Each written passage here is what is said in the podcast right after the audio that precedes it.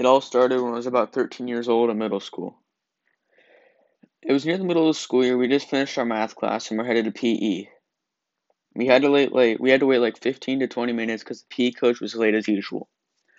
When he arrived, he said, "Hey guys, go get the cones. We're gonna play capture the flag." The whole class was ecstatic because we never got to play that game and it was our favorite game to play. We set up the cones as usual and started to play.